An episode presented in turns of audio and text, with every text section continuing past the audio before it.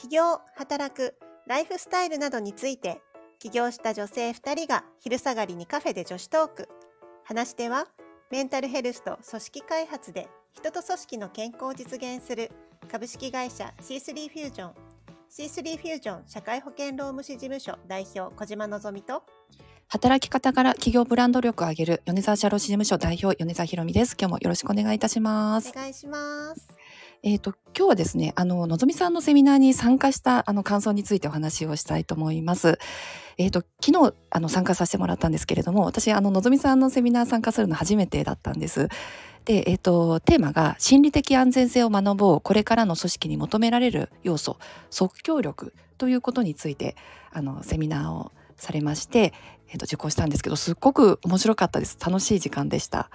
ありがとうございます。まさかひろみさんが参加してくださるとは、こんだけ普段私いっぱい喋ってるのに、セミナーまで。ね、なんかちょっとなんかあの勝手に私照れながら 聞いてました。ありがとうございます。うん、どうでした？うん、いや本当あのプロプロだなって私がねこう言うのもなんなんですけれどもすごくこう心理的安全性が感じられるような場作り、まあ、こう笑顔で進行するっていうのもそうですしあのあのグループをね作るところも慣れてたりとかこうセミナーの案内だったりとかあの全てがやはりこうプロとして慣れていらっしゃるなというふうにまず感じました。あ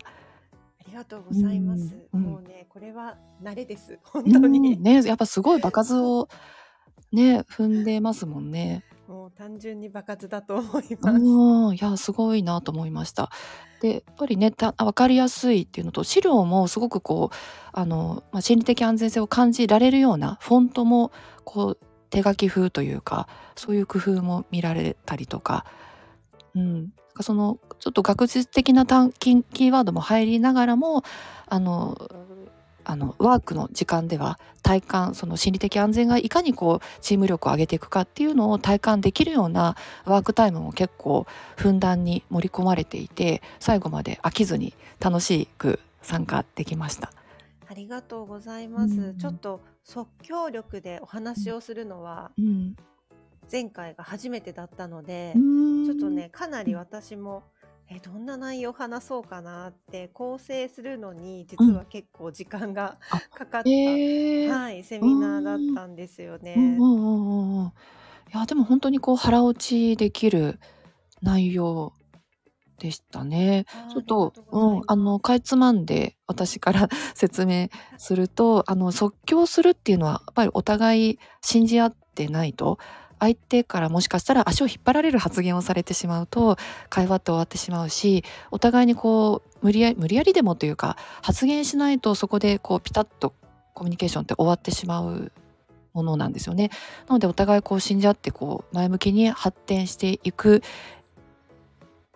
ためにはやっぱ即興力というかあのそういうものが必要であのその今までの常識感をあの打ち破っていくことでこう企業も成長していくってまあそういうこうストーリーでのお話、うん、私理解合ってますかね？はいありがとうございます。うん、あの本当にそうでまあ即興力って心理的安全性のその第一人者の提唱者のエイミー・エドモンドソンも書籍の中で、まあ、研究の中でこれからの時代って組織には即興力が必要っていうところから、まあ、あのこれをテーマにやろうかなって思ったんですけど、まあ、私自身が即興演劇という演劇の役者をやっていることもあってまさにあエンターテインメントと組織開発がこんな風につながっていくんだなっていったところ自分のインプロっていうその即興演劇をやっている私自身がその中で感じてきている心理的安全性の構築のこう要素だったりとかメソッドというのかな中身だったりとかどうやって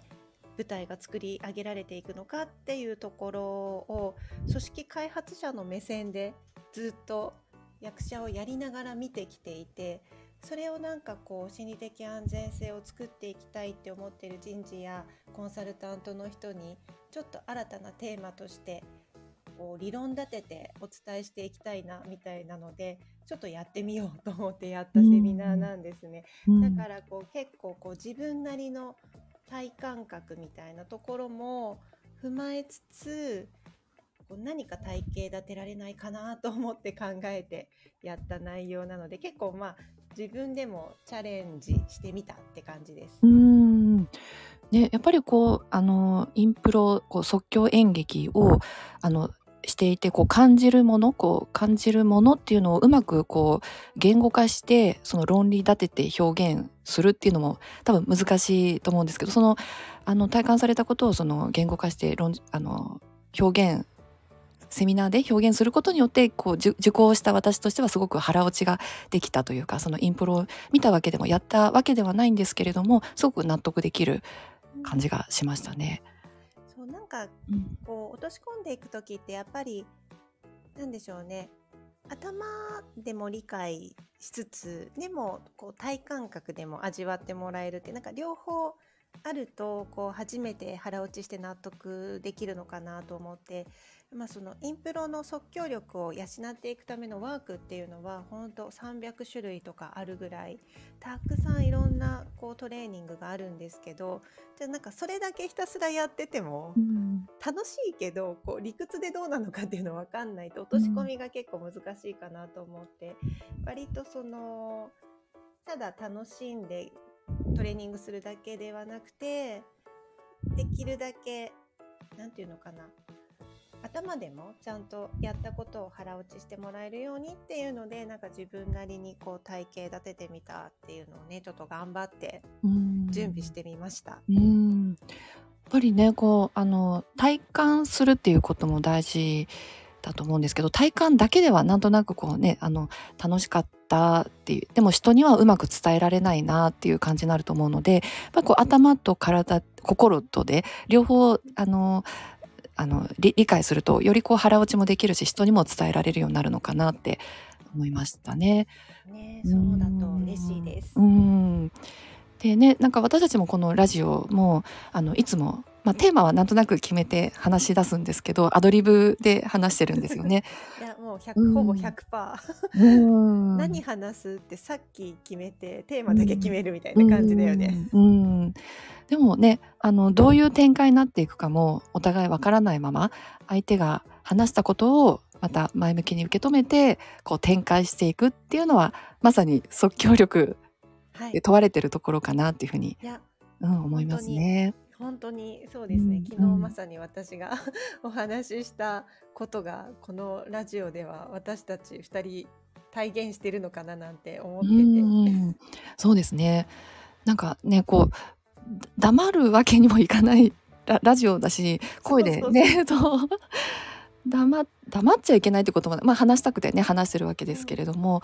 ね、こう相手の話を聞いて広げていく。で私自分も伝えたいことを伝えていくっていうのってやっぱりこうねお互いの話してることを真剣に聞いたりとかどういうことを思ってるかなっていうのをこう探りながらというかじゃないとね